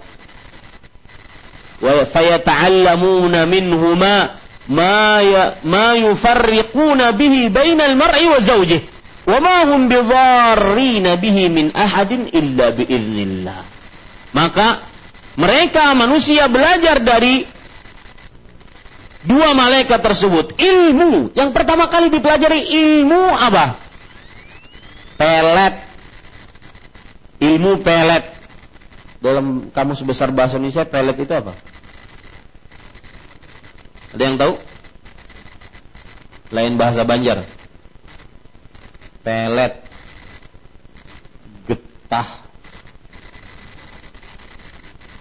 Minyak dari ikan duyung untuk memikat hati orang. Dari mana dapat duyungnya? Pesona, pikat karena kagum akan sesuatu. Kata-kata manis untuk mengambil hati dan sebagainya. Bujukan. Itu pelet. Sama yang sebagaimana saya sebutkan. Apabila yang dipelajari itu ilmu pelet, pengasih. Ya, ilmu pengasih, yaitu suami istri yang sudah ingin berpisah dipelet jadi mau. Seorang perempuan ketika dilamar oleh seorang lelaki, lelakinya dia tahu agamanya buruk, akhlaknya buruk, perempuan tersebut menolak, dipelet jadi mau. Bahkan beliuran melihat lelakian tersebut. Ya, ini para ikhwah, ilmu tersebut pasti sihir. Siapapun yang mengajarnya, entah dia yang disebut ustadz, tuan guru, habaib, bukan urusan. Pian mengajari pelet, berarti tukang sihir. Ya, kalau ada praktek-praktek buhul, diikat-ikat, dijampi-jampi, ditiup-tiup untuk menyatukan yang ingin berpisah, memisahkan yang ingin bersatu, maka itu disebut dengan apa?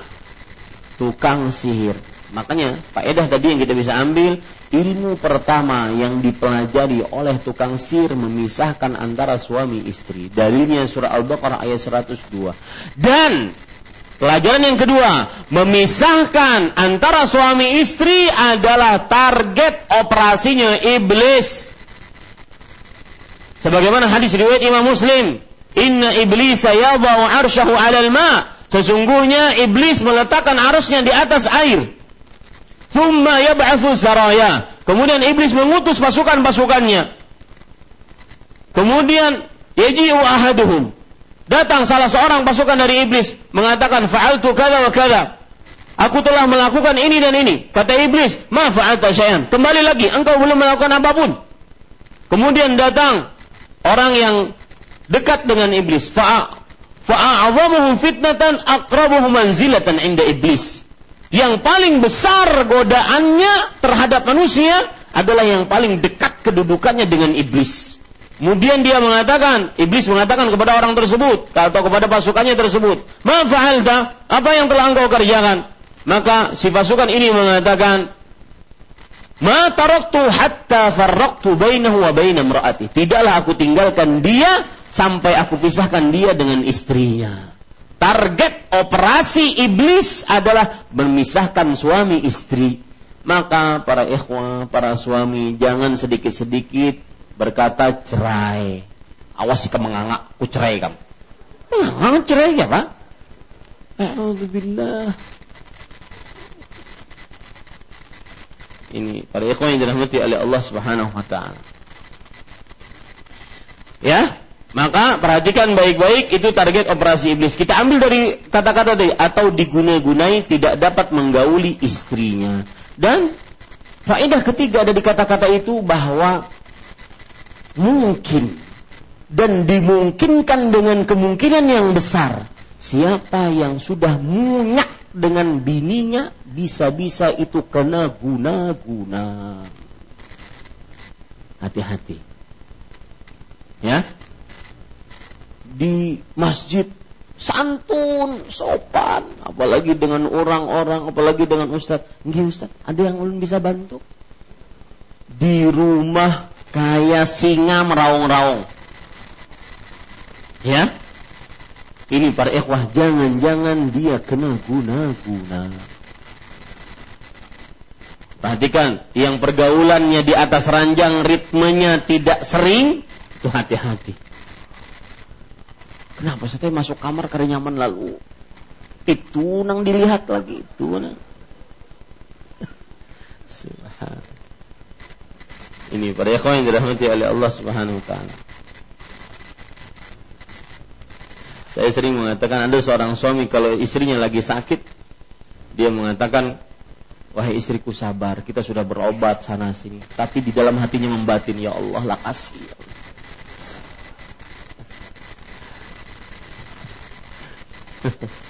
Wafatkan.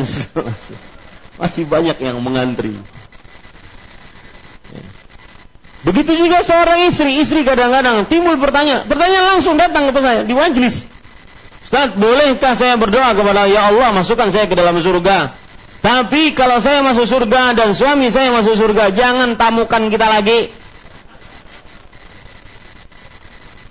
Pas bertamu di surga, biar pulang, kenapa kesini? Allah. Ya ikhwah, di surga tidak ada kesedihan, tidak ada keberatan, tidak ada iri, dengki, semuanya senang. Ucapannya semua subhanallah, alhamdulillah.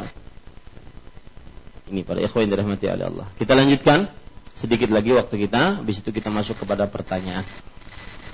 Qala Ibnul Qayyim rahimahullahu taala, an-nushratu hallus sihri 'anil mashhur. وهي نوعان حل بسحر مثله وهو الذي من عمل الشيطان وعليه يحمل قول الحسن فيتقرب الناشر والمنتشر إلى الشيطان بما يحب فيبطل عمله من عن المسحور والثاني النشرة بالرقية والتعويذات والأدوية المباحة فهذا جائز.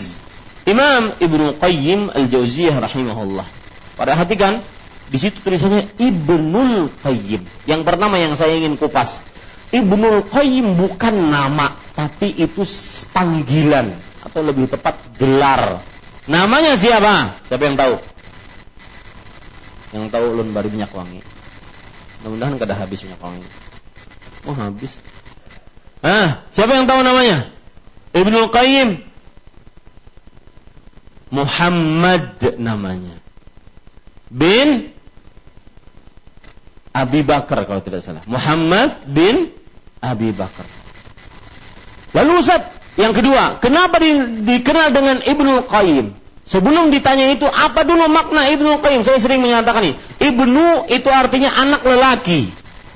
Al-Qayyim artinya adalah pengawas sekolah. Ya. Jadi bapaknya itu pengawas sekolah di daerah Jauziyah. Kalau kita pengawas sekolah pengurus dalam gitu. Ini namanya, nama daerahnya Jauziyah. Makanya disebut dengan Ibnul Qayyim. Ibnul Qayyimil Jauziyah. Ya. Sedangkan nama beliau adalah Muhammad. Dan beliau ulama Islam abad ke-8 Hijriah. Dan beliau muridnya Syekhul Islam Ibn Taimiyah rahimahullahu ta'ala. Dan beliau terkenal dengan ulama yang sering memperhatikan hati. Beliau mengatakan a'malul qulub a'wamu min a'mal jawarih. Perhatikan ini penting sekali. Amalan hati lebih besar, lebih agung dibandingkan amalan lahiriah. Kita ruku, sujud, ya. Tetapi hati dan perasaannya tidak ruku dan tidak sujud, tidak manfaat. Maka amalan lahir, amalan batin lebih utama dibandingkan amalan lahir.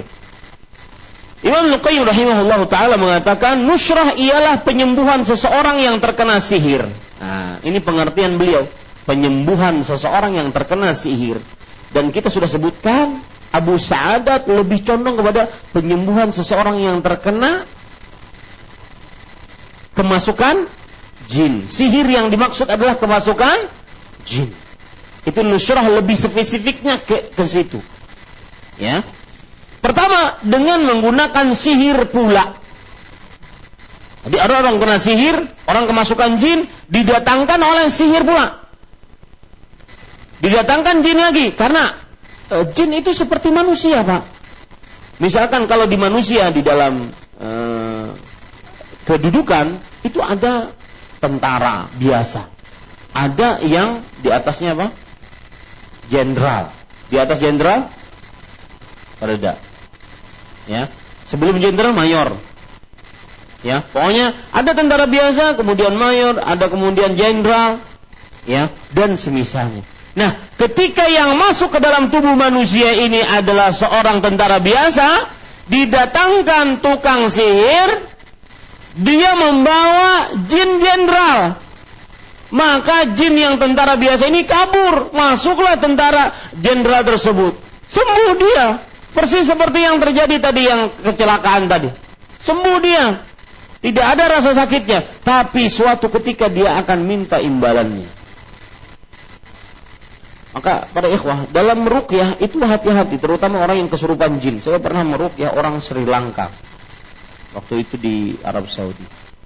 Jadi meruqyah, saya tidak paham apa yang dia bicarakan. Ternyata ketika habis meruqyah, saya tanya, tadi dia ngomongin apa? Dia nyebut kamu sapi. Ya. Kemudian dia minta untuk saya akan keluar, kata jin ini, saya akan keluar dari tubuh ini tapi bawa saya ke gereja. Maka para ikhwah, jangankan membawa ke gereja, disuruh menoleh saja tidak diperbolehkan. Karena permasalahannya bukan masalah gereja ataupun menoleh.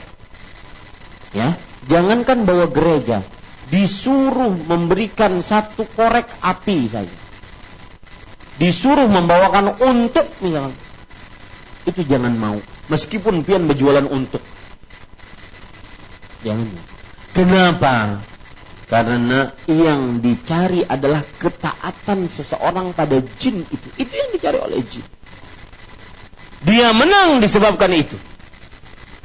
Maka para ikhwan tidak boleh halus sihr anil masur bin bisihr. Tidak boleh mengobati orang yang terkena sihir dengan sihir, karena itu nusrah, sebagaimana dikatakan oleh Ibnul Qayyim rahimahullah, dengan menggunakan sihir pula. Dan inilah yang termasuk perbuatan setan. Dan pendapat Al-Hasan tersebut dapat dimasukkan ke dalam jenis ini. Apa pendapat Al-Hasan Al-Basri yang tadi saya sebutkan, yaitu an-nusrah minas sihr. Nusrah termasuk daripada perbuatan sihir, yaitu yang minta bantuan dengan jin dan praktek-praktek sihir. Karena orang yang menyembuhkan dan orang yang disembuhkan mengadakan pendekatan kepada syaitan dengan apa yang diinginkannya. Ini tidak diperbolehkan. Sama di tengah masyarakat yang terjadi adalah seperti orang sakit amandal. Kemudian dimasukkan ke dalam hintalu.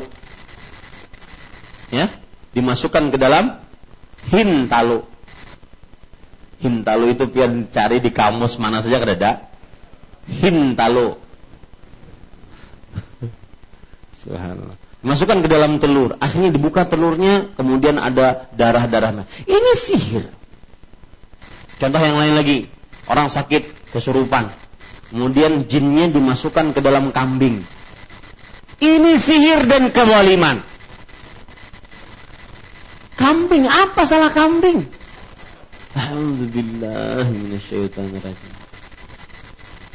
Ya, pendekatan kepada syaitan dengan apa yang diinginkan, sehingga dengan demikian perbuatan syaitan itu gagal memberi pengaruh terhadap orang yang terkena sihir. Kedua, penyembuhan dengan menggunakan ruqyah. Ayat-ayat ta'awudz. Ruqyah artinya bacaan-bacaan yang sesuai dengan Al-Qur'an dan hadis-hadis Rasul. Dan ketika Syekh Profesor Dr. Syekh Ali bin Ghazi At-Tuhaijiri, Profesor Tafsir dan Seni, yang persis di masjid ini membahas tentang kupas tuntas berobat dengan Al-Quran, beliau menyebutkan bahwa semua ayat Al-Quran asal hukumnya adalah sebagai pengobat. Sebagai pengobat. Semua ayat Al-Quran. Mau dari mana saja kita baca. Cuma di sana ada ayat-ayat yang memang dibaca oleh Rasulullah SAW untuk mengobati. Seperti Al-Fatihah, seperti surat-surat Ta'awudz, Qul huwallahu ahad, Qul a'udzu birabbil falaq, Qul a'udzu birabbin nas. Seperti ayat kursi, dua ayat terakhir dari surah Al-Baqarah itu lebih kuat dibandingkan ayat-ayat yang biasa. Ya, tapi secara umum Al-Qur'an syifa wa huda, penyembuh, pengobat dan juga petunjuk. Ayat-ayat ta'awudz, apa maksud ayat-ayat ta'awudz? Yaitu yang di dalamnya ada minta perlindungan. Ta'awudz itu artinya minta perlindungan, seperti surat isti'adzah atau surat mu'awwidzat, yaitu surat minta perlindungan. Surat apa itu para ikhwah? Al-Falaq dengan An-Nas, karena di dalamnya minta perlindungan. Qul a'udzu birabbil falaq, qul a'udzu birabbin nas. Obat-obatan dan doa-doa yang diperkenankan, cara ini hukumnya jaiz, boleh. Ya. Jadi di sini nusrah ada dua macam. Kita baca kandungan bab ini secara cepat. Larangan terhadap nusrah. Ingat, larangan terhadap nusrah yang mana? Yang berbau sihir, minta perlindungan, pertolongan dari syaitan. Yang kedua, perbedaan antara macam nusrah yang dilarang dan yang diperbolehkan. Dengan demikian menjadi jelaslah masalahnya. Insya Allah sudah bisa dipahami. Alhamdulillah, satu malam selesai satu bab.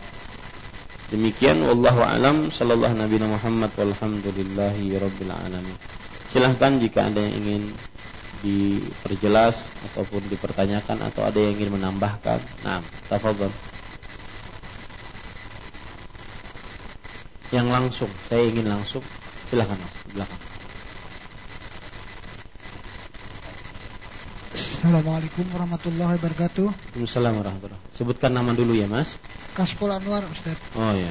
Nah, silakan.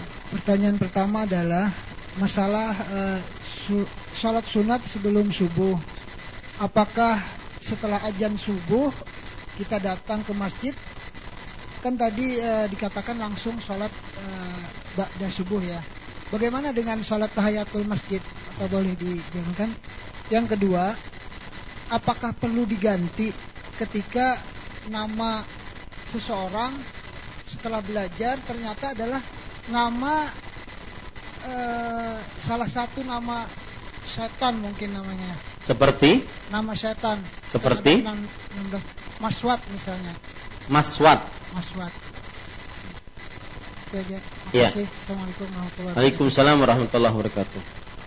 Yang pertama yaitu bagaimana kondisi tahiyatul masjid ketika kita datang sudah azan subuh. Maka jawabannya adalah solusi, saya berikan solusi. Bapak datang setelah azan subuh, kemudian sholat 2 rakaat dengan niatan qabliyah subuh, dan itu sudah mencukupi tahiyatul masjid. Ini yang disebut oleh para ulama dalam masalah fikih al-isyraq fin niyah, masalah mensyarikatkan amalan dalam satu perbuatan, atau mensyarikatkan niat yang banyak dalam satu perbuatan. Jadi solusi yang saya kasih adalah Bapak datang, kemudian sholat qobliyah subuh, dan itu sudah mencukupi sebagai tahiyatul masjid. Kenapa? Karena fungsi tahiyatul masjid adalah kita masuk masjid, menghormati masjid, dan tidaklah duduk kecuali sudah mengerjakan sholat 2 rakaat. Dan itu sudah terwakili dengan mengerjakan 2 rakaat sebelum subuh tadi. Dan bukankah orang yang datang pas sudah iqamah, dia langsung ikut imam, tidak mesti harus tahiyatul masjid dulu? Karena sudah mencukupi. rakaat-rakaat yang dia ikuti bersama imam tadi sebagai tahiyatul masjidnya. Rasulullah sallallahu alaihi wasallam bersabda, "Idza dakhala ahadukumul masjida fala yajlis hatta yusalli rak'atain." Jika salah seorang dari kalian masuk ke dalam masjid, maka janganlah ia duduk sampai dia salat 2 rakaat. Wallahu alam. Kemudian tentang pergantian nama. Apakah wajib mengganti nama kalau nama tersebut konotasinya buruk? Iya, wajib jika konotasinya buruk. Seperti misalkan nama-nama yang buruk.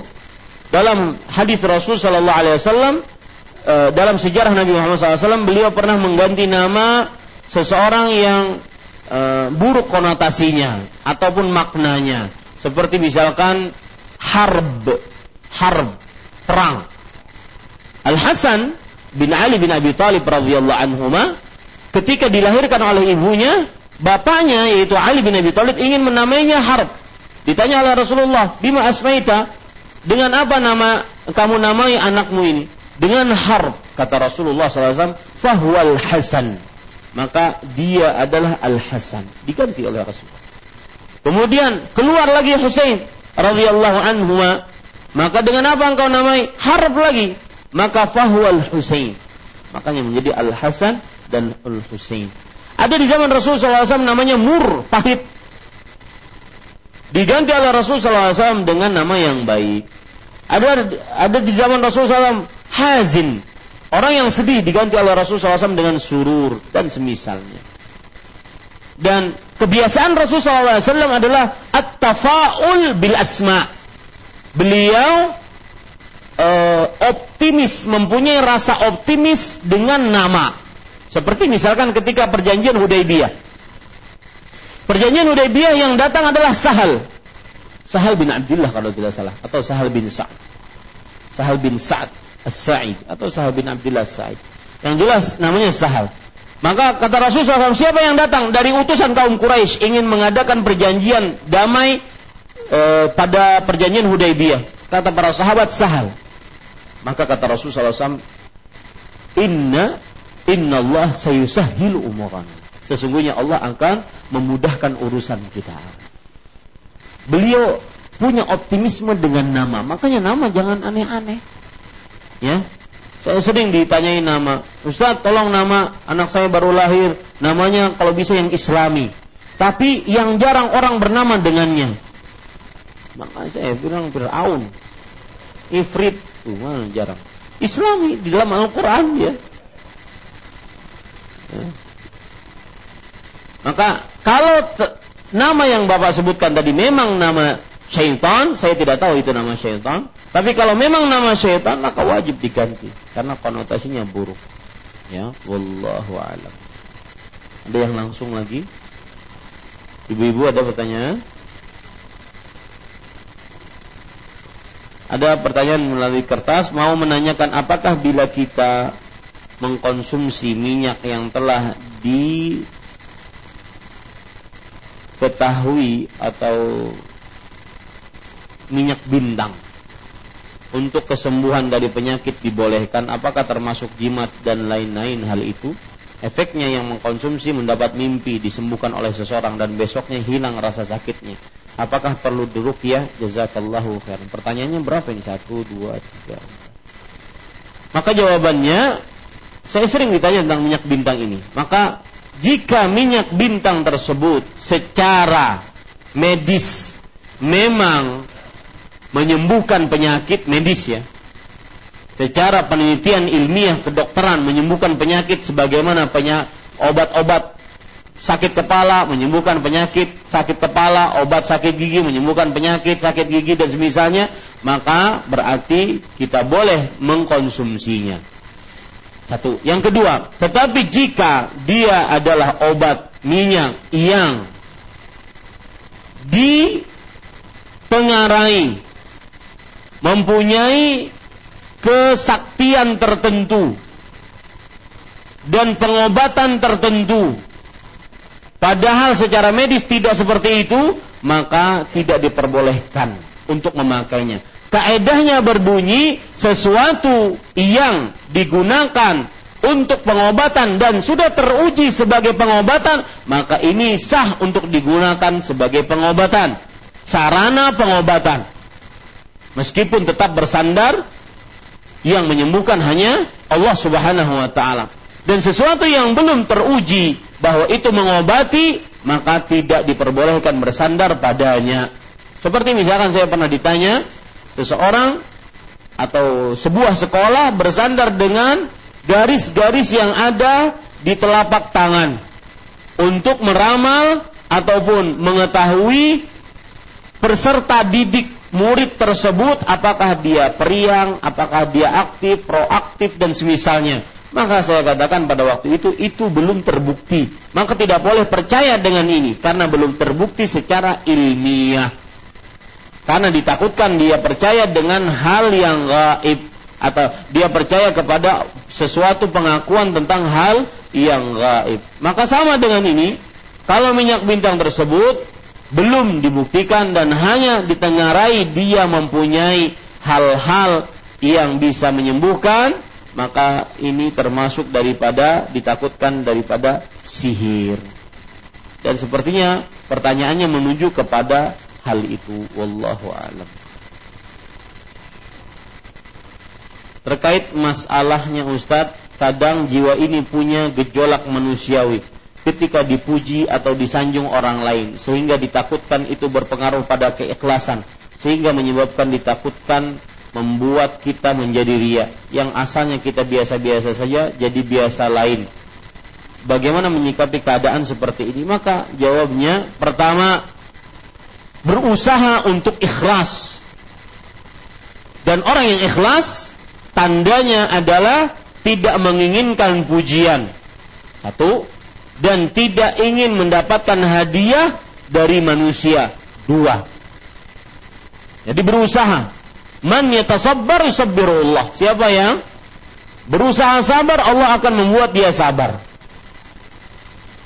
Innamal hilmu bitahallum wa innamal ilmu bitta'allum.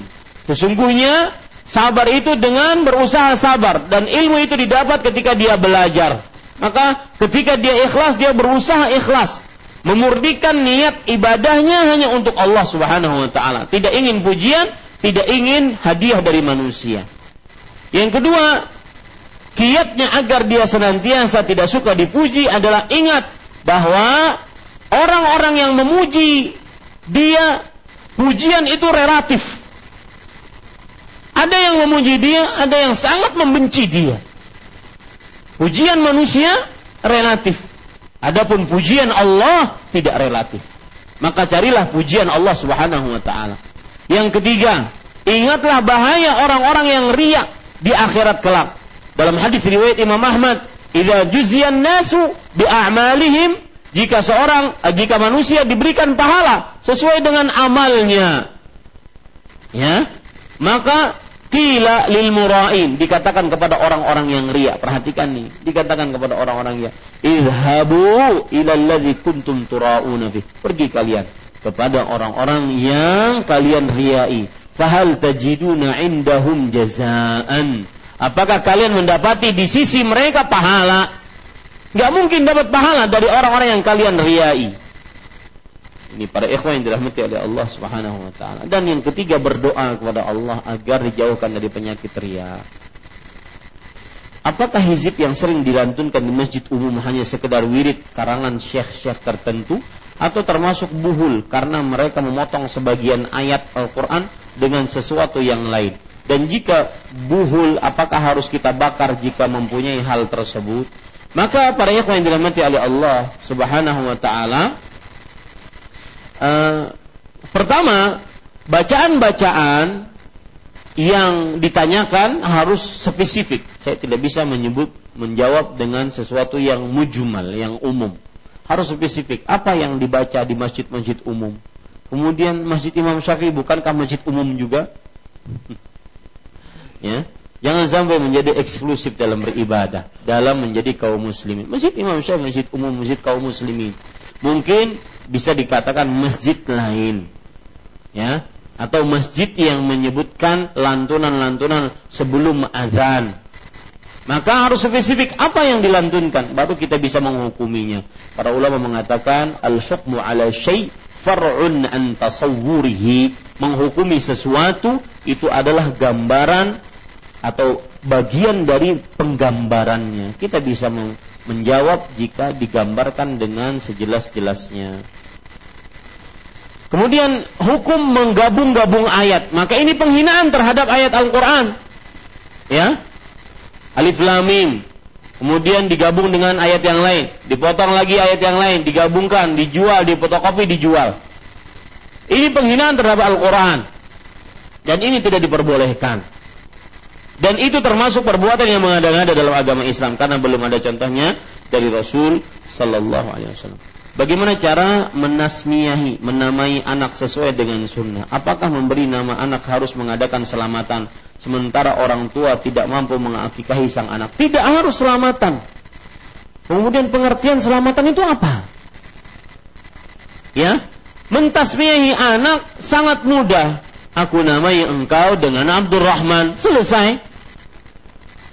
Ya, aku namai engkau dengan Abdullah. Asmaituka Abdullah.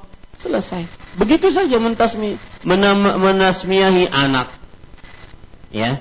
Adapun proses mungkin yang tersebar di masyarakat, yaitu mengundang orang, kemudian ada makanan, ada tapung tawar, ada di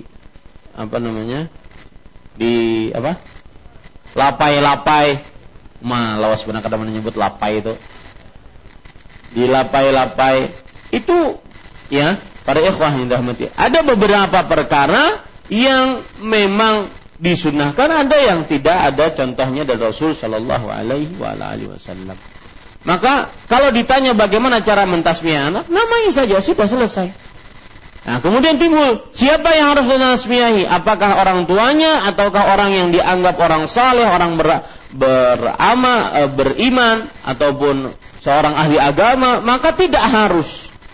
Orang tuanya bisa, kemudian orang yang dianggap saleh, orang yang ahli agama pun bisa, sebagaimana para sahabat membawa anak-anaknya kepada Rasulullah sallallahu alaihi wasallam, kemudian dinamai oleh Rasulullah sallallahu alaihi wasallam sesuai dengan apa yang beliau lakukan atau yang beliau dapatkan wahyu darinya. Tidak mengapa itu dilakukan. Ya. Intinya menamai anak tidak susah. Dan tidak harus berundangan. Tidak harus mengeluarkan biaya yang begitu banyak. Yang mungkin mengeluarkan biaya adalah ba'akikah. Akikah ini pun tidak mesti harus ya kita memasak kemudian dibagikan. Tidak. Akikah kita sembelih kambing, kemudian kita bagikan dagingnya yang masih utuh belum dimasak, bisa juga. Kita masak, kita bagikan juga bisa juga. Tidak ada ketentuan khusus dalam perkara ini. Yang penting dia mengakikahi anaknya. Ini para ikhwan yang dirahmati oleh Allah Subhanahu wa ta'ala. Dan berkenaan dengan akikah, karena ditanya oleh Mbak Undangan, Insya Allah malam Ahad pas kajian tematik di masjid, kita berakikahan atas Abdurrahman, anak saya yang keempat. Mudah-mudahan seluruh anak kaum muslimin menjadi qurratu ain, menjadi dzurriyyatun salihah dan thayyibah. Baik, ada yang lain? Silakan. Terakhir.